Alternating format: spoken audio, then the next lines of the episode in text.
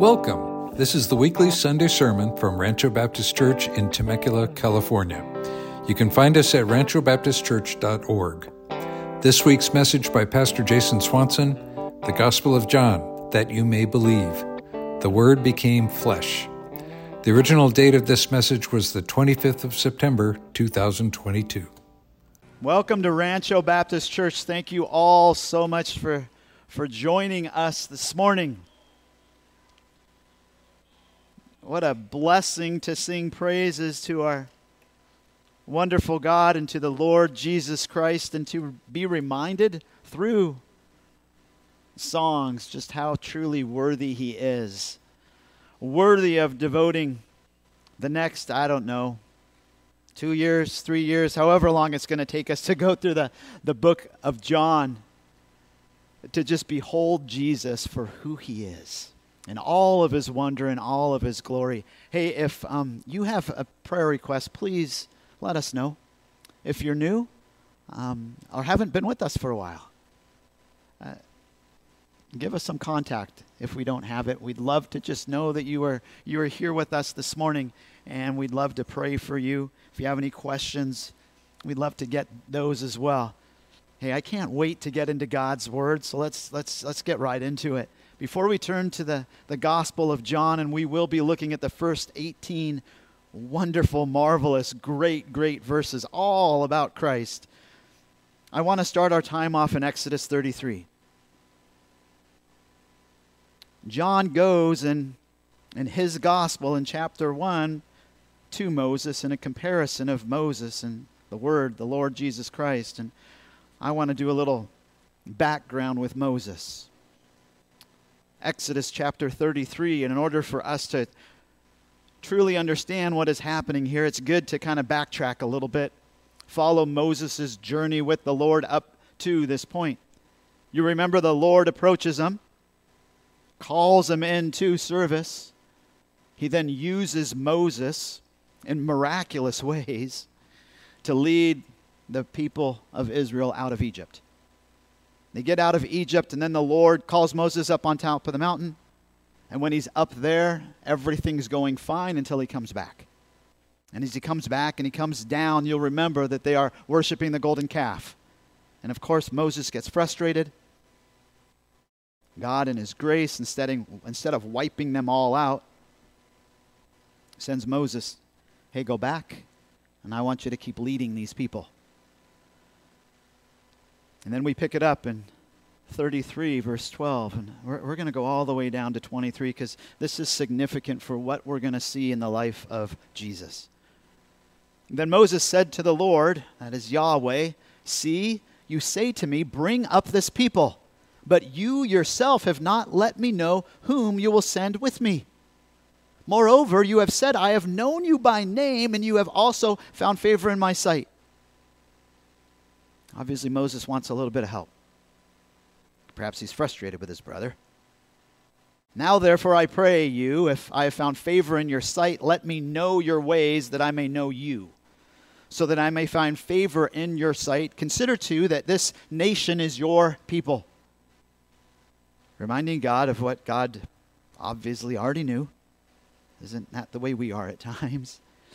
And he said, This is Yahweh speaking back to Moses.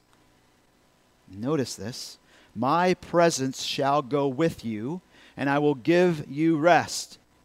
Moses, I don't know who you're expecting. God, of course, knows. We don't. But I will go with you. And remember all that God has already done on behalf of Moses up to this point the ten plagues, so much more speaking to him, encouraging him, strengthening him, using him. And look at Moses' response. Then he, Moses, said to him, Yahweh, if your presence does not go with us, do not lead us up from here. For how, how then can it be known that I have found favor in your sight, I and your people? Is it not by your going with us, so that we, I and your people, may be distinguished from all the other people who are upon the face of the earth? What's he saying? Hey, what designates us as different from any other people in this entire world is one fact that you are with us.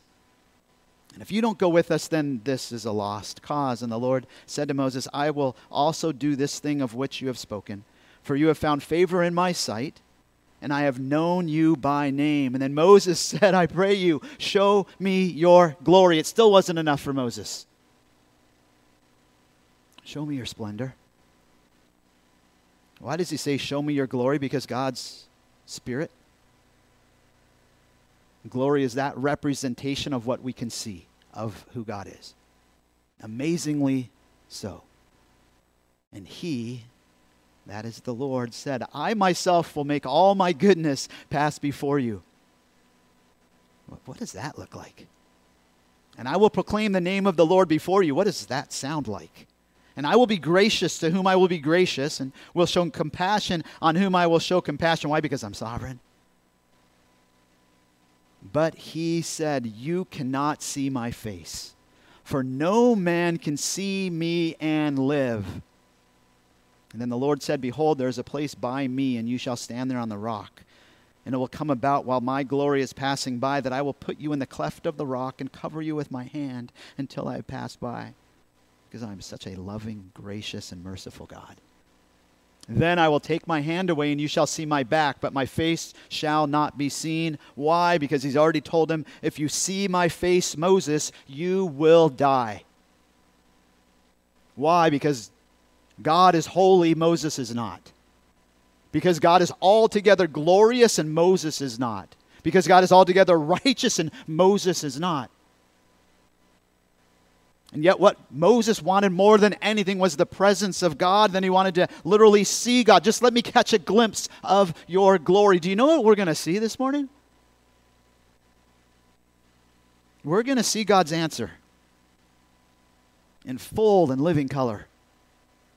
You, you want to know what the presence of God looks like? Turn with me to John chapter 1. Amazing beyond amazing that even back then that God would know what his plan of redemption was and exactly what would happen. That God would take on human form and flesh. That the word became flesh. So amazing. So remarkable. And such a wonderful thing to consider. I don't know if any preacher anywhere can do this justice, this side of glory, to think of what this really means and the salvation that has been imparted to us because of the Lord Jesus Christ and the majesty and the magnitude and the greatness of the Lord Jesus Christ that is in every one of these verses. Everything points to Him. And this is just John starting off. This is really just his intro. This is the marquee on the theater as you drive by, as you look to tell you, hey, this is what this movie's about. This is, hey, this is what this book is about. I'm not going to hide anything from you guys. I want you to believe, and I want you to believe in Him right here. I'm going to describe Him, I'm going to give you different names, but it's all about the same. It's all about the Son of God.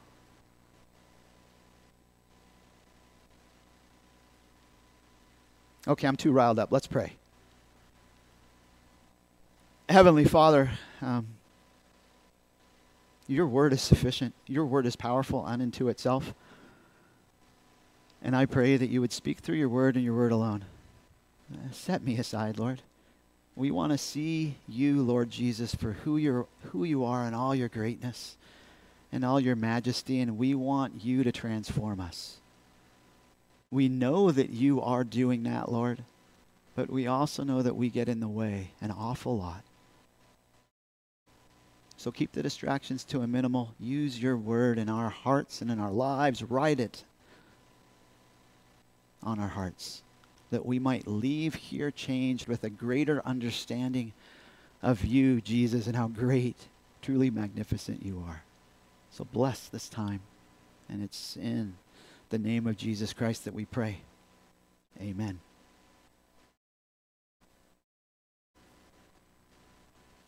So, Follow along with me in John's beginning of his gospel. In the beginning was the Word, and the Word was with God, and the Word was God.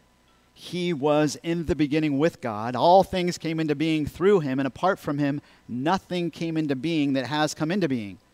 In him was life, and the life was the light of men. The light shines in the darkness, and the darkness did not comprehend it. There came a man sent from God whose name was John. He came as a witness to testify about the light, so that all might believe through him. He was not the light, but he came to testify about the light. There was the true light, which coming into the world enlightens every man.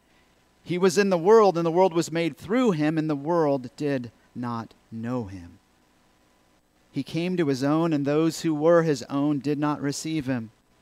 But as many as received him, to them he gave the right to become children of God, even to those who believe in his name, who were born not of blood nor of the will of the flesh, nor of the will of man, but of God. And the Word became flesh and dwelt among us. And we saw his glory, glory as the only begotten from the Father, full of grace and truth. John testified about him and cried out, saying, This was he of whom I said, He who comes after me has a higher rank than I, for he existed before me. For of his fullness we have all received, and grace upon grace. For the law was given through Moses, and grace and truth were realized through Jesus Christ. No one has seen God at any time. The only begotten God who is in the bosom of the Father, he has explained him. These verses are truly significant. a proper understanding, a proper knowledge, and a proper heart's response to what is presented to us changes your eternal state, changes where you will spend eternity. And make no mistake, that is where John is going. Everything is directed towards verses 12 to 13 in this. Everything else is, is presented, then kind of presented again in a little bit more detail. 12 and 13 when he gets really again to the purpose. Why? So that you might receive him, that you might believe in him. He doesn't want to repeat that. He wants to make that front and center. And everything else is pointing to that. And so, what we're going to see this morning is why the Word became flesh so that you might an- you and I might answer these three questions which will determine your eternal destiny. And Lord willing you've already answered these questions in the affirmative in the affirmative. Amen. Yes I know this man. But if you haven't man here's an opportunity. Here's an opportunity to come from from the darkness into the light to step from death into life why? Because the one who holds life is who we're going to be looking at now. So, three questions that I want to present to us through these verses. First, do you know him? Do you know what is presented to us in this, the Word of God? Do you know who he is? Second, do you know what he did? And third, simply, have you received him? The first question that we see, it, it, it, it goes to the first five verses and the last three. Do you know him? Who is this word? And why does John start off here? We kind of already went here. We know that this phraseology that John uses is to remind us of Genesis 1 that what he is doing from the beginning and letting us know what we should know about this word is that he has no beginning. And even when he says that he was there in the beginning, in the Greek, it's understood that, that he was already continually continuing on when the beginning happened. So when the origin of all things began, this word was there that he, he was already existing. That's how this everything else in existence was able to begin. That he is indeed eternal. That he is indeed the pre existing one. And even though Mark, in fact, turn there with me, Mark chapter 1, verse 1, Mark uses a similar terminology, but he does it with a different purpose in mind. And he's presenting Jesus in a little different light. Mark really is, this, is, is, the fastest version of any of the Gospels. He just wants to get from point A to point B as quickly as he can. So he kind of separates this and that, and he keeps going right at presenting Jesus as the ultimate servant. And as he starts, this is how he starts off his gospel in the beginning of the gospel of Jesus Christ, the Son of God. The beginning of the gospel of Jesus Christ. That's it. That's how he starts his gospel off. Hey, this is what this is about. This is about Jesus Christ, and what I'm going to tell you now is the beginning, the beginning of the gospel. What, what, what is he speaking of? He's speaking of the earthly or public ministry of the Lord Jesus Christ. That's where he starts. You're gonna go, he's going to go to his baptism just about right away in John. And he highlights John in the, in the baptism. You, you won't see any of that. You see the witness of John, but you don't see any particulars about him. Why? Because there are two different reasons why they were written. It's as if John is saying this Yes, yes, you, you know my, my brother, my co laborer Mark. And no doubt you've read what he wrote. And he takes you back to the beginning of Jesus' earthly ministry. But listen, I want to take you back further. I want to take you back to the beginning, to Genesis 1 1. No, actually, I want to take you back further than that. We can't go back to where he begins because he has no beginning. He is the Word. And that is what we must first come to recognize, what we must first understand about this man. Do you know him? As the pre existing one, as the eternal one.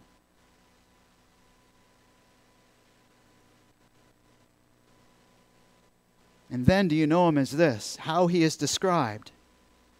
Notice the word that John uses. It's a word that I've probably already used, I don't know how many times. And we use it all the time. Word. Does that mean anything to you? Is there significance behind how he is described? There is. And yet, in our English language, because we use this word, that word all the time, it's, it's lost some of its power, some of its significance. What, what, what it truly means, and, and literally, all it is is communication. That's what you could write down. You could, you could say, in the beginning was the communication. It's, it's the idea of that which is in the mind is then expressed out loud and we must consider what if God had been forever silent?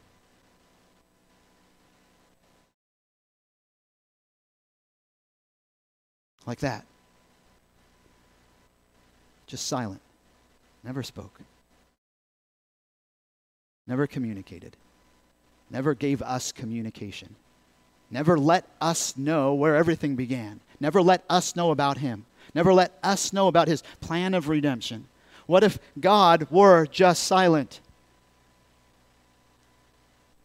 Man, truly something significant that we need to consider, that we need to know.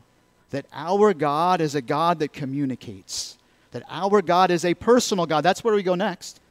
Not only is he a God that was forever existing, not only is he a God that is a communicative God that communicates and speaks, but he is a God in close relationship. For we see that the Word, as described here, was with God. Notice he says this before he says that he is God. He says that he's with God, that they existed together in some sort of relationship. And, and unlike our English language and prepositions, the word with just, you, you can use it in all sorts of different ways. You can say, oh, well, those people outside, they haven't come inside, but they're with us. And there's not a whole lot of difference between the locations that you add.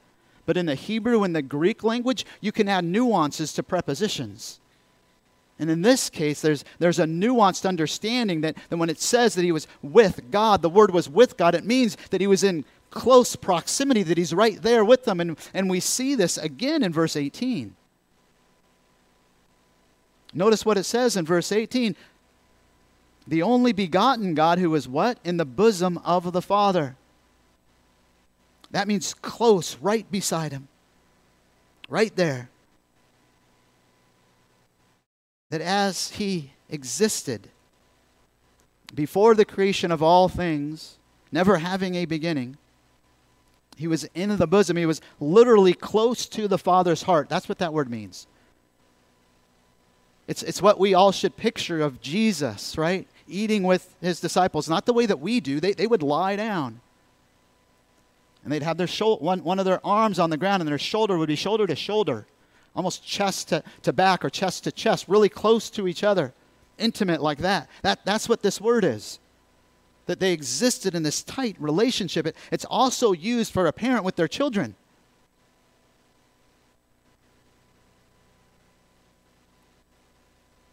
Our, our little girl right now who just always wants my wife to hold her. That's what this is. That's how the Word existed with God. And yet now we see next, it, it, it isn't that. He's subservient to God that he's a servant to God, sent to do his deeds. And, and somehow God the Father's up here, and, and, and this, the Word, is, is lower. No, because what we see next is that the Word was God. And again, it's in the, it's in the same tense in the Greek, which means that uh, he was continually, forever having been, continuing on as God. So you can look into the past as far as you can, and that's how he existed. You look today, you go tomorrow, it never changes. That is who he is. That he indeed was God. And in this, we see what? We see that, that our God is a triune God. That the Bible teaches that he, he is Trinity. And in that, that there is one God in three persons. And as much as we can't understand, what we do see is that they have so much that is exactly the same. That is, is as far as their essence, their character, their perfections, they are all one and the same. But in their personhood, they are not. They are what? They are distinct. And in their function and in their role, they are distinct. And we see this now that this Word of God existed with God in this close proximity relationship with God as well as being God. And then we see this. What else must you and I recognize and understand? Do you know Him? Do you know that He is your Creator? That that's what this word is. Again, pointing back to Genesis. Why? Because how was all how were all things created? in six days, right? Because the seventh day he rested. How was, how was it created? Speech. God spoke. None of us can do that. This speaks to the power of our God. This speaks to the greatness of our God. This speaks to the Word. How encouraging is this? How challenging is this? That all things came into being through Him, and nothing exists right now that didn't come through Him. That means you and I. That means every baby that has been aborted. All made in God's image, all with God's fingerprint on them. But it goes further than that, right? Try to count the stars. I mean, you, you can write it down and you can come up with some weird word that I don't, I don't even know that I truly even understand exactly how many stars there are in the universe 10 octillion or something like that. 10 with 23 zeros behind it. That's in the known universe. There's a billion stars in each galaxy, hundreds of billions of galaxies. And so, what you're ending with is something beyond our imagination and our understanding. 10 with 27 zeros behind it all of that speaks to how great our God is, but on the other side, it speaks to what we saw in Moses. That in spite of all of that, this is the God that communicates. This is the God that graces us and graces us and graces us and bestows favor upon us again and again and again. And the definition of grace is you don't deserve it, I don't deserve it, but He gives it anyways. So, this Word, this pre existing eternal one, who was in this close relationship with God, but he was also God. He's the creator God. But notice in what we see in verse 4, he goes on. And he now he, he calls him the life and the light of men. And again, pointing back to the beginning days, what? There was darkness. And imagine this. Okay, we, we thought about what it would be like if God were silent. What would it be like if God never made light and didn't speak light into the darkness? And, and what does darkness represent in Scripture? It represents sin. And so in this, we see why the Word came and what the Word was going to be all about. Taking us from darkness into light. Again, this points to God's glory. Because God can't be seen. So, how do you see God? You see God through the Shekinah glory the glory of the Lord that's represented many times in Scripture as this bright light for the nation of Israel, the Jewish people. What was it? It was a fire at night, a cloud during the day. That was how God was to be understood. What? His presence is with us. All of that is pointing to God's glory being what? Being visible. This is all ramping up to get to the crescendo that John can't wait but to get to. And he gets to it in verses 16 to 18 that we must understand. Do you know him? Do you know who this word is? Because the word has a name. And John gives it to us in verses 6 to 18, where he says this For of his fullness, he's speaking of that word, of his completeness. We have all received, and grace upon grace, for the law was given through Moses. Grace and truth were realized through Jesus Christ. No one has seen God at any time. Does that sound familiar? The only begotten God who is in the bosom of the Father, he has explained him.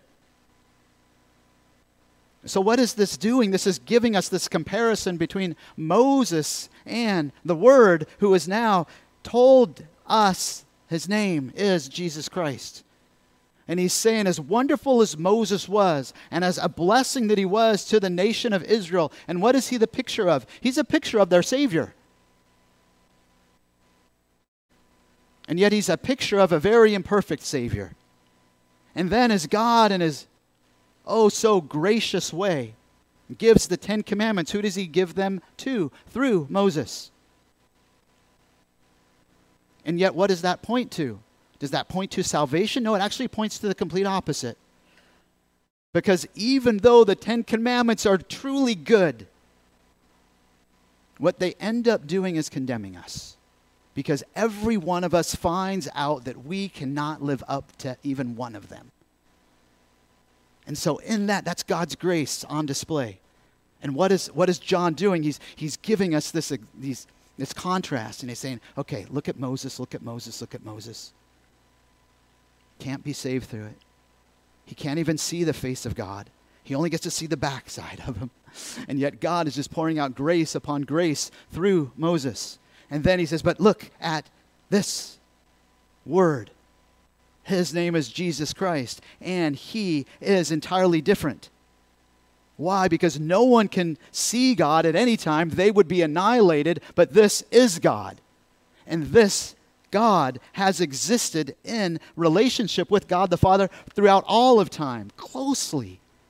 And so, if there's anyone that is able to accurately represent who God is, it is who? The Word, the Lord Jesus Christ. And that's why he rounds everything off by saying, Man, what did he do? He explained God the Father like no one else can. Why? Because God the Father is Spirit. And so to speak, the job of the Son was to point to the Father. The job of the Son was to make the Father's will known. The job of the Son was to illuminate all of us that we might know the Father and the Son and the Holy Spirit. In just this amazing plan that the Lord had. And it all is rooted in this the Word of God. So that is what we must understand about the Word that He is called Jesus and God, that He alone can explain God. Think about this. Moses was told what? You can't even look at my face or else you will die. And yet, Jesus Christ existed and has existed as God for all of eternity. He is God. The glory of God was revealed in Jesus Christ. And yet, nobody was wiped out as they came face to face with Jesus when he walked this earth. Being perfectly God and perfectly man, could that have happened? Yes. But God is so gracious, so loving. And he knew that the plan of redemption would mean that it would cost his son. He knew that Jesus was the exact representation of God the Father. So everything he wanted to communicate to us is given through Jesus Christ. But I don't want us to think, and I'm glad that, that at least my Bible, I don't have red letter print in my Bible anymore. Do you know people get all mixed upside down and they think, oh, because it's in red, it, it must actually be higher in greater authority than the rest of the Bible. The entire Bible is inspired, all of it comes from God. And so it's no less God's word if it comes from the Apostle Paul or whether or not it's a quote, unquote, in the Gospel of John that is actually giving us one of the words of Jesus or one of the phrases or, or a sermon that Jesus preached. Why? Because God had his hand in all of what we know as the inspired scripture in our hands. So praise the Lord that he's given us this word. So, what was the grace that was received through Jesus Christ that the law couldn't give? What is so much greater about Jesus Christ? The grace and the truth that were realized through Jesus Christ is salvation. Him offering his life. That is what John is pointing to. That is what John is reminding us of. So, do you know about him? Do you know who he is? Do you know that the Word of God is indeed Jesus Christ? That it is through him that the glory of God is represented, that it is seen, that you can receive it, and in that, that it is grace and truth. And that Jesus existed with God as God and then came to make God known to all of us. Just think about how Moses didn't see God face to face, but still made his words known, such as in the Ten Commandments. Jesus is greater than Moses in every way imaginable. And he existed with God in this eternal, deep, intimate relationship. And he saw God and, and lived. Why? Because he is God. So, do you know him? But there's more expressed to us than just knowing who he is. We must also understand what he did. And let me start in verses 6 to 8 because what he did is represented in the fact that he is called to be the true light. So, what he did was to come and to, and to give light to one and all, and to take us from the darkness into the light. And so, it makes sense that John then would start with John the Baptist. There came a man sent from God. Notice God's in the focus, whose name was John. He came as a witness to testify about the light. Why? So that all might believe through him. Again, that's his purpose. Hey, that's what John did. John was not pointing to himself, he was pointing to Jesus Christ, the one that would come after me, and I want you to believe unto him. Because he is the one that can grant you salvation. I can't. And then look what it says about John. He was not the light, but he came to testify about the light. And then we see in the next three verses 9, 10, 11 that the Word was the true light. There was the true light which coming into the world enlightens every man. He was in the world, and the world was made through him, and the world did not know him. Again, he, he repeats this. He's already told us he's the creator, but he lets us know now again so that we wouldn't forget it. That all things came into existence through him, but then he adds this rather dark and depressing statement He was in the world, and the world was made through him, and the world did not know him. So even though he'd made the world, the world rejected him. But what about his own? What about those that he came to that were his own? Verse 11, he came to his own, and those who were his own did not receive him. And so we see this complete irony that even though he created all and he had created them, that instead of receiving him as the word, as that communication from God to man, they instead rejected that communication and said, No, I don't believe that. I don't want that. Stay away from me.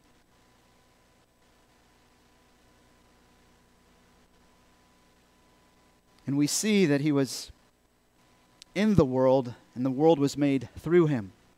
Therefore, he is the owner of all within the world. And yet, we, in our own rebellion,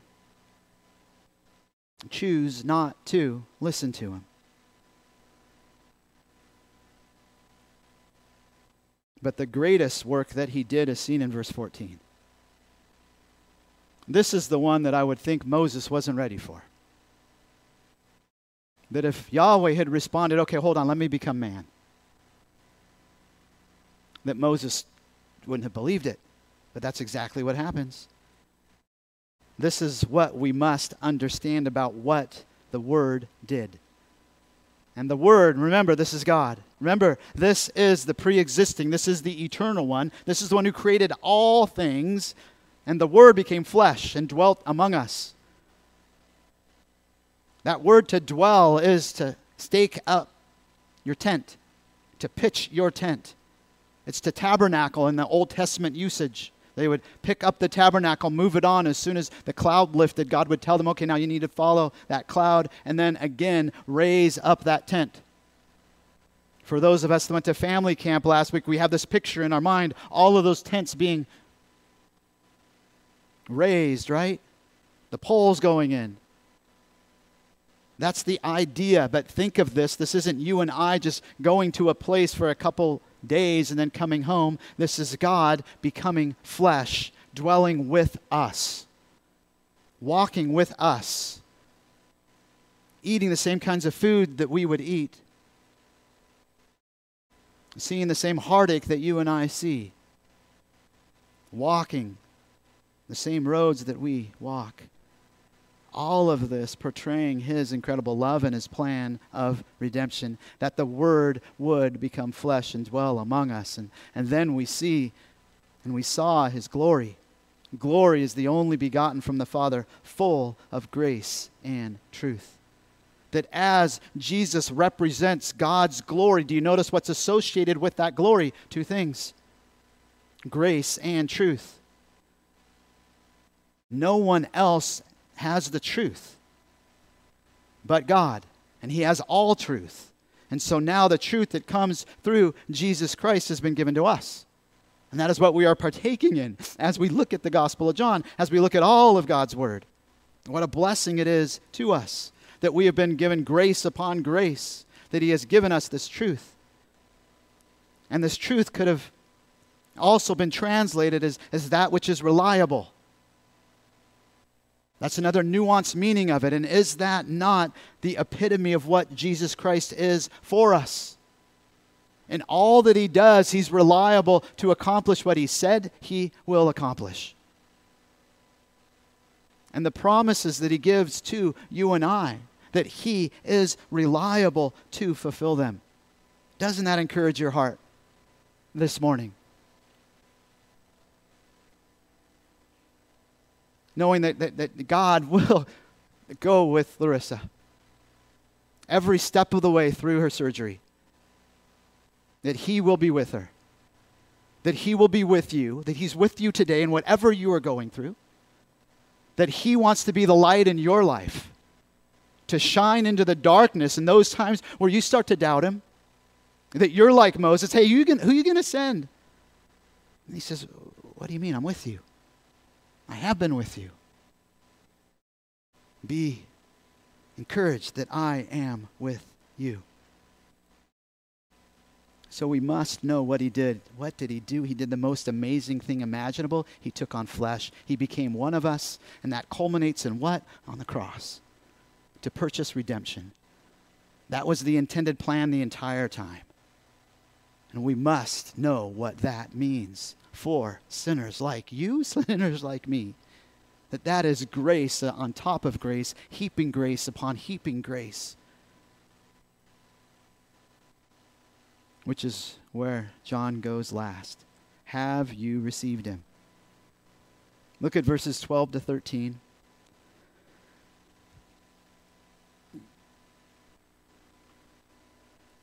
Notice it's, it's in contrast to those that were his own that didn't receive him, to those in the world that he had made that rejected him, that did not know him.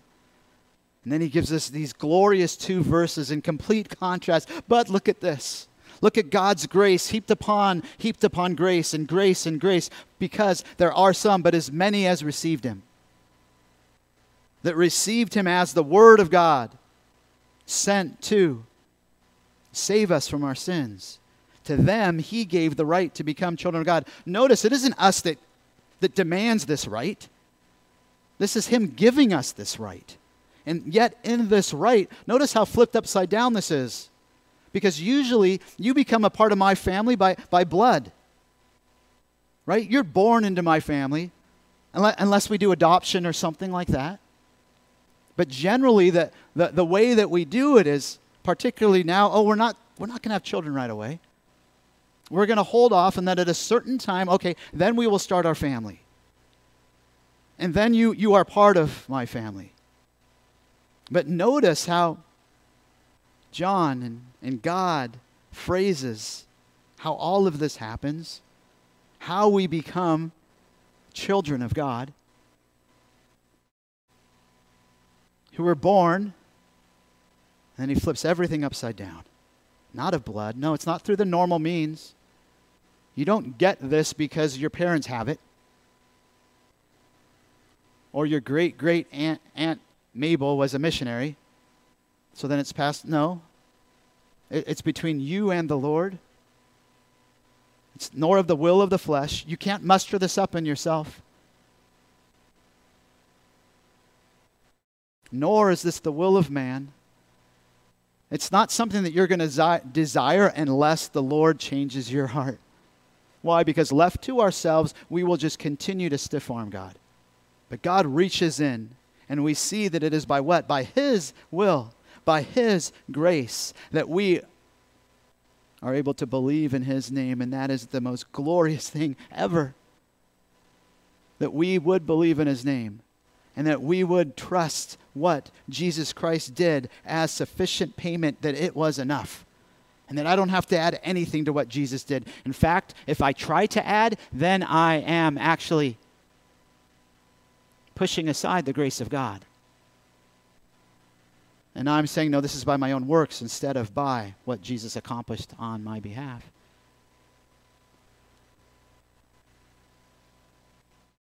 Let me wrap things up with this.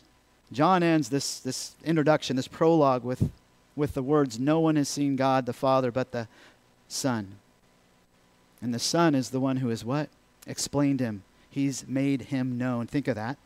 The greatness of Jesus and all that we're going to see in these next chapters, these 21 chapters of the Gospel of John, all points to and mirrors the greatness of God as we see the greatness of Jesus. The magnitude of Christ's love for us. Do you know what that reflects? That reflects the magnitude of God's, God the Father's love for us.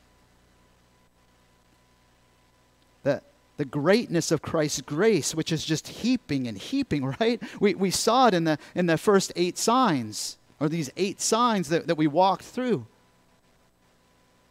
Again and again and again. Not just the raising of Lazarus, which Lazarus didn't deserve, but over and over and over again, we see God's grace on display. And all of that is what? It's a picture of God's grace poured out in vivid living color so that we could see it and that we could know, oh, that's from God. That's from our loving Father who created us. Amen? points to ponder. I, I just want us to consider week after week what are we going to do with this? Now that you've heard all of this, now that we've spent some time considering just truly how great Jesus Christ is and how he is the Word of God, consider how John was not the light but testified about him. Do you do the same? We should. And that someone becomes a child of God only by the will of God. How does this encourage you in your sharing of Christ with others? Who is it that shines the light of the truths of the gospel into the dark hearts of the unsaved that you witness to? Listen, it's not about us, it's about Him. And, and all that we're to be are, are His mouthpieces. We're to be the instruments in His hands that He will use however He wants to use them, us. And so what we do is, is we just share truth and then we let the Lord work.